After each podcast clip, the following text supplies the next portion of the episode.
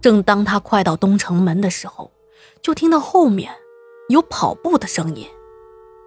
回头一看，一个女的在距离他有两百多米远的地方，正往他这个方向使劲的跑。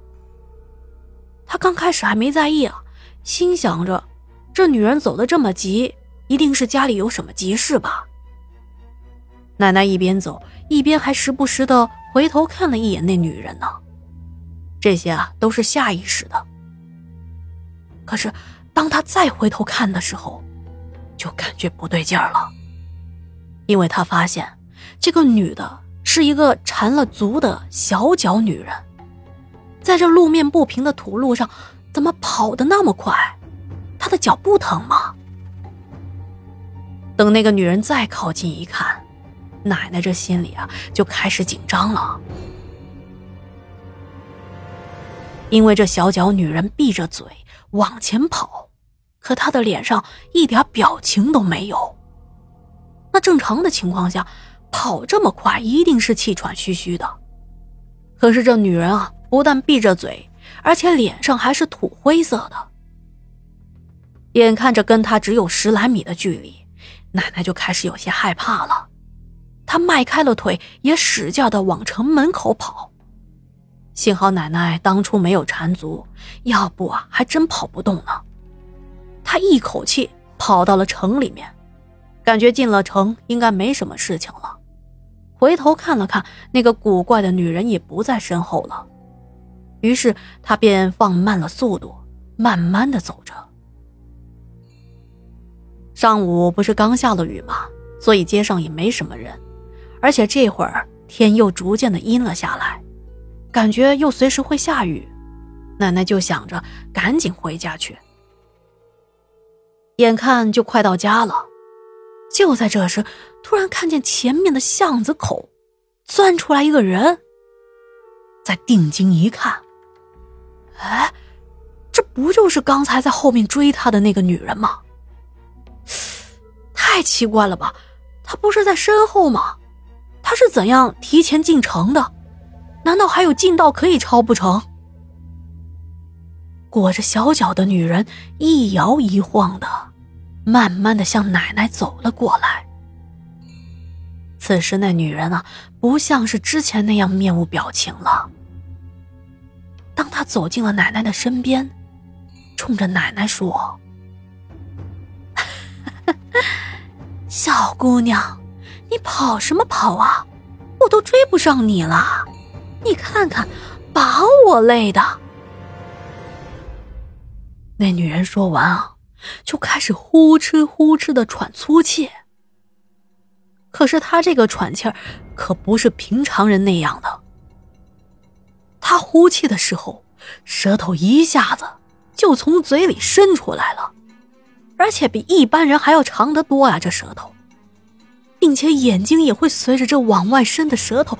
一起往外鼓，而吸气的时候，舌头和眼睛又缩回去了；再往外吐气的时候，舌头又伸了出来，眼睛也鼓了出来，然后吸气的时候又同时的收回去。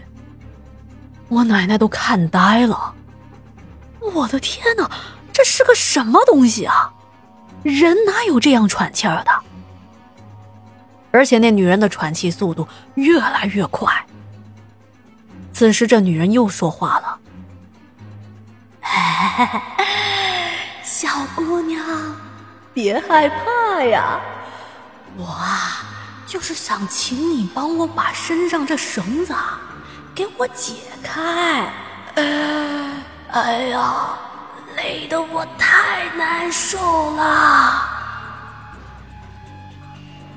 奶奶这才看清楚，这女人的脖子上勒着一根绳子。哎呀，这不行啊，得赶紧跑啊！不管眼前这女人到底是个什么东西，那都得先逃命啊！就算这个女人是个人，也绝对不是一个正常人。更何况，凭那样喘气儿的，她也一定不是个人呐。于是奶奶掉头撒开腿就跑啊！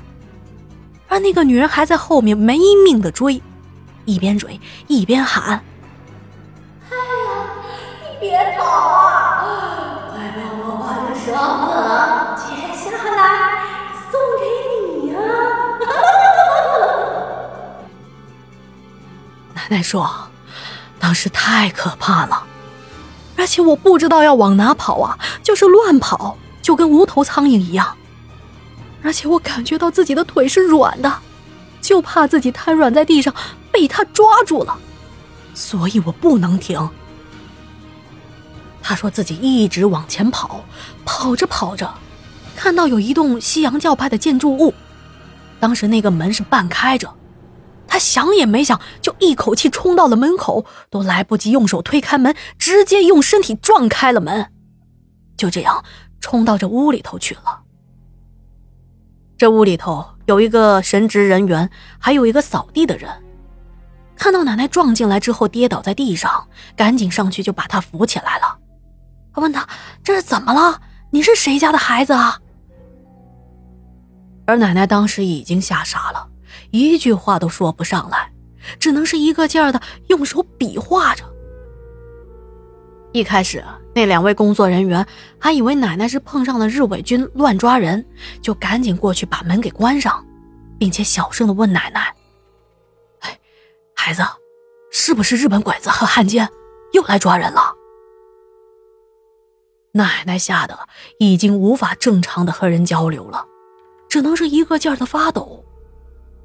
等他稍微的缓和了一下，就慢慢的把事情的经过告诉了他们。那个神职人员就告诉他，说啊，你放心吧，这里头啊那些脏东西他们是不敢进来的。后来啊，他们就把奶奶护送回家了。奶奶还补充说，当时他在那房子啊，透过七彩的玻璃窗，看到那个女人的身影在外头转了两圈才走的。可是他问那些神职人员，他们都说什么都没看到。就感觉这周围的空气里透着一股说不出来的阴冷气息，所以啊，从那以后，奶奶就不再说“我不想活了”这一类的话了，并且啊，也不让我们小辈说这些话。